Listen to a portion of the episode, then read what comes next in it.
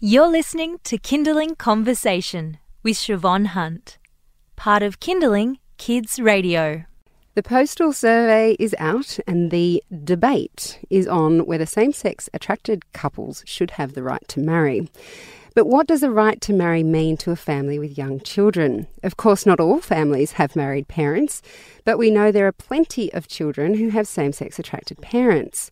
Nicole Kirsch and Natalie Macken have a one year old. They're currently in the throes of sleepless nights and dirty nappies, but they have agreed to take some time out to chat with us. And their daughter is on the floor playing at the moment. It's a very clean floor, I should say, but she's on the floor having a play. So if you hear any little chitty chatty apart from us, it is her on the floor that's clean. A live audience. Yeah. Yeah. Actually, she makes more sense than the postal survey. So all good. Good start. Good start, Nicole. When did you both decide you wanted children? If I start with you, Natalie. That's a good question. I always felt like I wanted children but didn't believe that it would happen in my life. I just couldn't picture it because you don't I didn't see it when I was growing up. So I'm 8 years older than Nix. So I'm 100. Cradle snatcher. so I don't know. I kind of just I always felt that I wanted that extension of love, but I didn't know what it would look like and the possibility for myself. But then I met Nix and it made sense, so I started to let myself have that idea in that picture. And Nicole, what about for you? Uh, I think my my thoughts around having children have always, it's always been quite a difficult decision for me. Um, I've got kidney disease, so biologically I can't carry. But in my mind, it, it was never that I wouldn't have children. It was just that it was going to add an extra layer to the situation. Um, When you say to the situation, as in being a gay woman is it's challenging enough and in a way you know it's easier than being a gay man because biologically um, it's it's sort of it makes more sense that way and it's the tools available and the resources are just it's so much easier but then there's this whole extra layer of complexity that had always been in the back of my mind that it would be possible but that it would be difficult but then it sort of just remained dormant in my mind. Um, and I'd sort of resigned myself to the fact that being alone with a dog maybe wasn't that bad. and then I met Nat, and it, it did shift things for me. And I felt braver when I met you that, that we could do this. And it wasn't easy, No. but it was, in retrospect, great Yeah. because I'm that much prouder of, of who we are and, and who she is in relation to us as well. Yeah. and in terms of the conversation, because sometimes when I mean, I know if people ask me about when I how did I decide that I wanted to have children, it was more just a thought that I didn't know that I didn't want to have children. But all of those traditional social expectations had been ticked off. So, as progressive as we like to think we are, um, I had gotten married, we'd bought a house, we'd been overseas. I had nothing else I could say I need to do before we have children. But in that progression of societal expectations of couples, was the fact that marriage wasn't part of that, in a way, part of the complicate not the complication, but part of the thought process you had to go through before you decided to have a baby? Because, you know, as soon as someone gets married, a heterosexual couple, the first question they ask mm, is, yeah. when are you having babies? Yeah. I think there's a lot of awkwardness around that where people, I mean, even when we got married, and that was almost four years ago. Oh, hold on. So you got married overseas? No, oh, we, we, call we say we got married because we did in our hearts. I So did you- I feel married. I yeah. feel married. So in that sense, was that before or after your baby? before. And how did you go about? Oh, hello, Yes, baby. Bobby, We are talking about you. Before you existed. No, it didn't. didn't. You are fooling yourself. Yeah, we had like a an, a wedding wedding. We had like 180 people there, and we had Well a ceremony done. and and the cake and You have never seen so much crafting in your life. so much Really, crafting. like we almost crafted ourselves to death. We did actually. There were moments where we almost crafted ourselves to divorce, but Yeah, it was worth it in the end. It was so good. So how long ago was that? You said four years ago? Almost four years, yeah. Yeah. So what was that like? Sending out invitations to a wedding Mm. where people you love and care about still had people who had their own opinions. Oh, on yeah, absolutely. marriage. What was what was that like? It was confronting. It was. It was really confronting. It was like coming out all over again. Yeah, absolutely. Um, Really? Yeah. And that's, I think, having a child now in today's current political climate, it's like coming out every day. Like everywhere we go, people are like, I'm not really sure how this works or who's the mother or what a to do nice with supportive language. friend you are. Yeah, and, yeah. You know, it's Oh, so they think you're just friends. or one of us is a nanny or and it's kind of in a, in a way being married and be able to s- I hate that I have to use those air quotes but being married is important because it's it takes a seat in like the vocabulary that we all share and the, the dialogue and the way that we can refer to each other otherwise it also not only makes it awkward for us but for other people because you know you, as soon as you say oh actually we're we're together people start apologizing it's a strange, strange thing to have, like, because you don't want to let it just be out there, because then it becomes awkward. You know, the next time you see them, they refer to you as your friend again, and then you you pass a line where it's just Yeah. it's too awkward. yeah. So you just have to say it up front, and then people get really apologetic. So it's Yeah, it is. I don't like the position that it puts ourselves and other people in as well because for the most part people really do mean well. Absolutely. Mean the best and they're happy and it's a, such a universal love that people can share in, you know. So when they see that you have a child they yeah, reminisce about their own children or about people that they love and it negates all the horrible things that people say. But then it puts them in an awkward situation where, you know, either their beliefs are challenged or they have to apologise on behalf of, of, Australia, basically. Yeah. And it's awkward. Oh, I definitely feel I need to apologise on behalf of Australia. Sorry, on behalf of Australia. Thank you. Um, you're listening to Kindling Conversation. I'm speaking with Nicole Kirsch and Natalie Macken, and their baby, their one year old, is um, crawling around on the floor on our very clean floor and playing. Perhaps with a, a very small plastic bag. I feel like I have to make the caveats because we're not being irresponsible here. But you may may hear this gorgeous creature join in. She doesn't make as much sense as her parents, but she does want to have her say. or does she? Nicole, you mentioned before that this time that we're living in now, having a young baby is like coming out again. I can't actually imagine what that feels like when you have a one year old because you're already in the thick of it. You've kind of just made it through the first year and everyone wants to high five you. Hmm. Does it feel like you're being scrutinized or does it feel like you're actually having to explain yourselves and your decisions to other people? I think the hardest part for me personally is that in the context of, of our love and our life and the people that know us and, and genuinely share our joy, this extraneous noise really doesn't matter because we're old enough and we're resilient enough to be able to kind of laugh it off because it's mm. ridiculous. If she were older and this was still going on, I think it would affect me a lot more because she, it would be the background to her normality.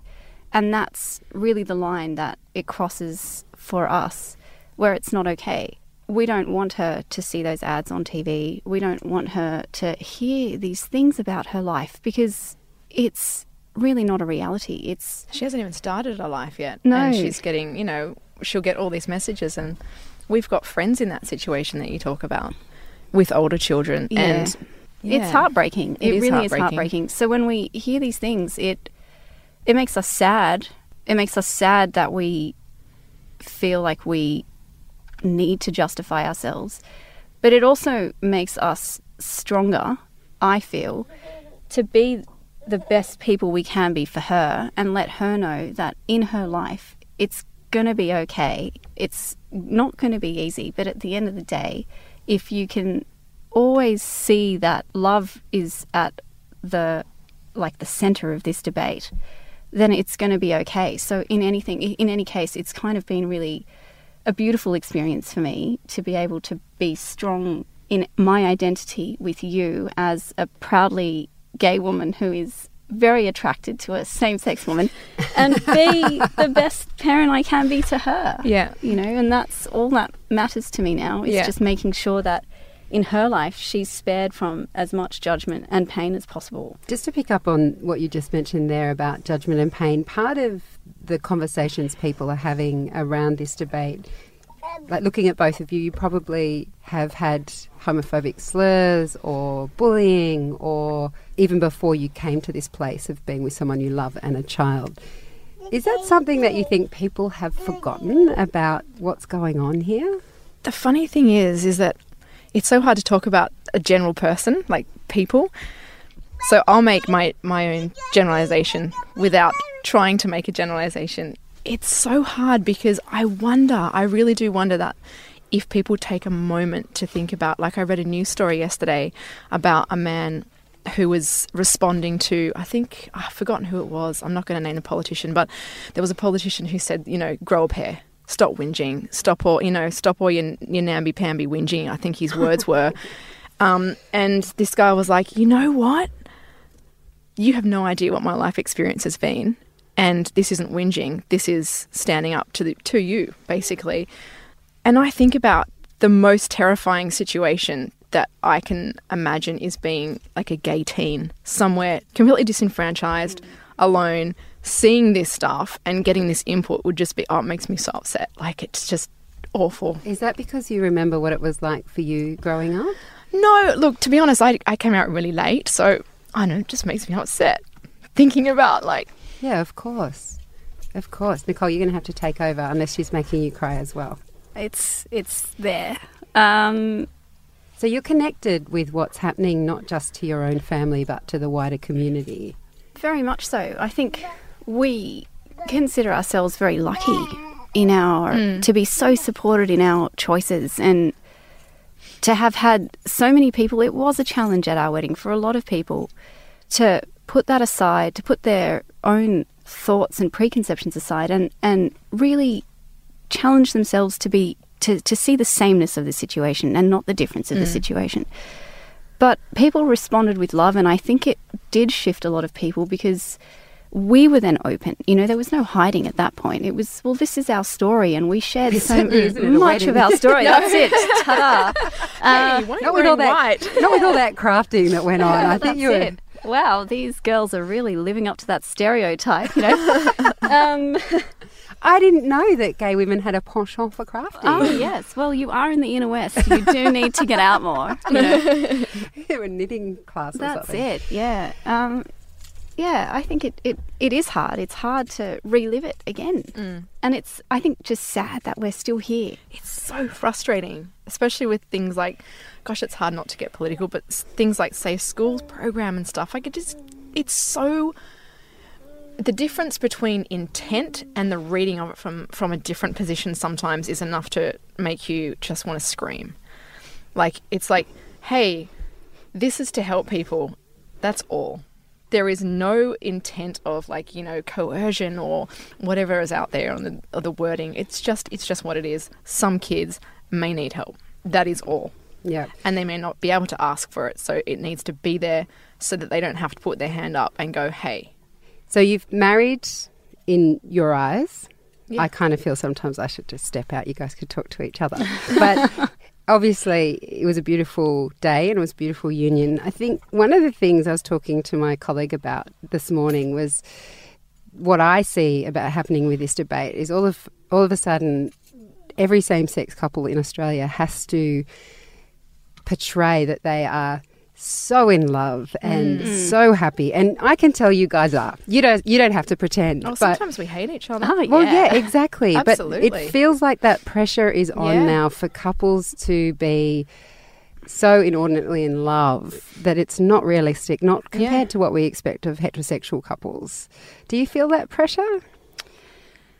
I feel more shame than pressure in our in not in our relationship, but in making sure that people see us as as normal, you know, as being just normal suburban people that, you know, have boring conversations and, you know, go to bed at eight thirty. You know, like Disclaimer: This is true.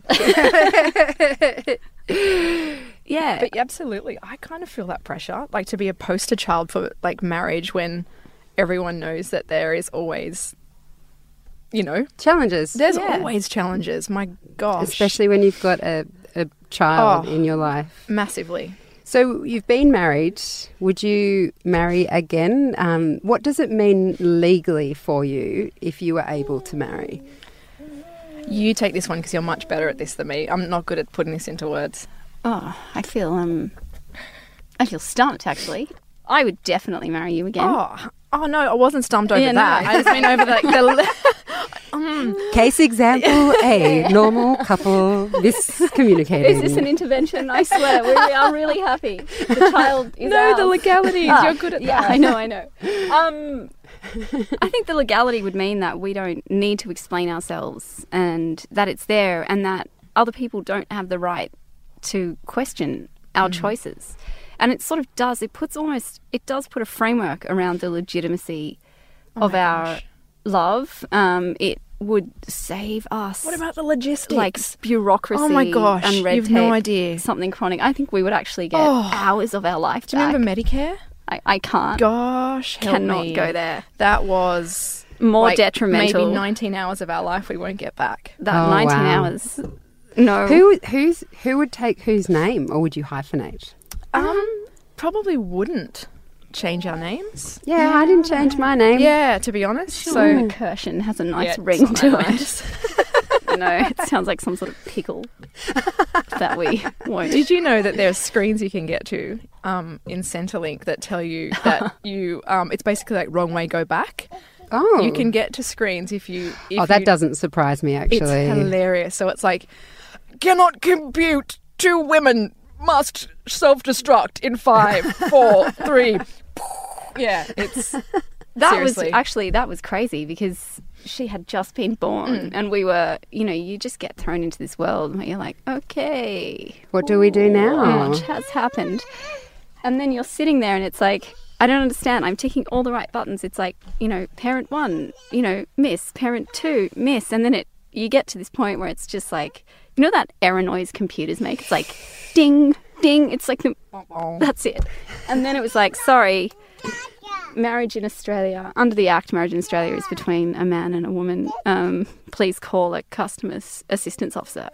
Oh my goodness. We were like, all right, well, hello. Are you, you're either going to marry us or we're going to need to do this manually because this is 11 hours pain. Oh my god, that sounds terrible.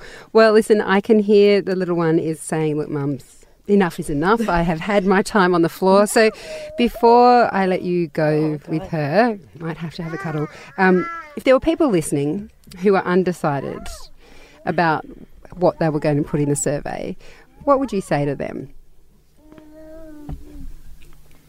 thinking face.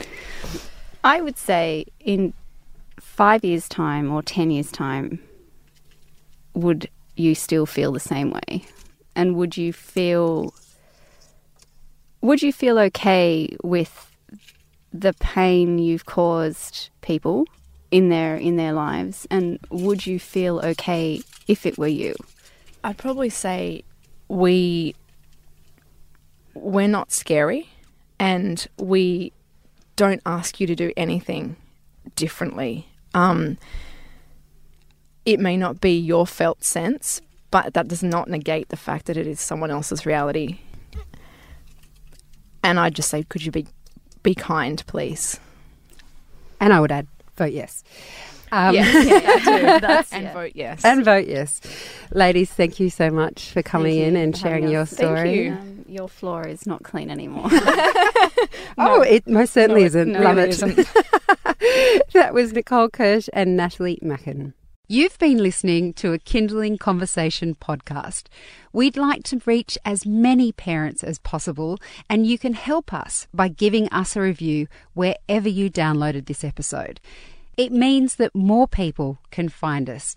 I'm Siobhan Hunt. See you next time.